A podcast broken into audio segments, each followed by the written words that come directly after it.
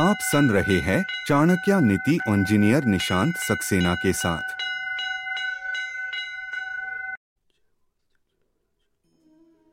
नमस्ते, मेरा नाम है निशांत सक्सेना।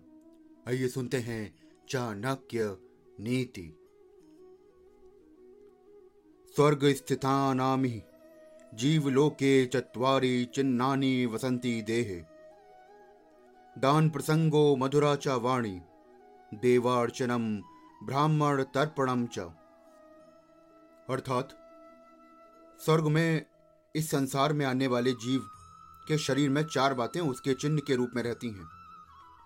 अर्थात, उसके चार प्रमुख गुण होते हैं। उसमें दान देने की प्रवृत्ति होती है। वो मधुरभाषी होता है। देवताओं की पूजा अर्चना करता है तथा आदर सत्कार करता है। और विद्वान ब्राह्मणों को सदैव तृप्त अर्थात संतुष्ट रखता है। आचार के अनुसार जिन व्यक्तियों में ये चार गुण होते हैं, वो मानव पृथ्वी पर उतरे हुए देवता ही हैं। वाणी में मिठास प्रेम पूर्वक बिना अभिमान के बात करना, दान देने की प्रवृत्ति, देवताओं का आदर सत्कार और उनकी पूजा अर्चना करना, तथा ब्राह्मणों को पूजा तथा आदर सम्मान द्वारा तृप्त करने का प्रयत्न करना ही तो देवताओं के लक्षण हैं। इसे धर्म ग्रंथों में देवी संपत्ति कहा जाता है।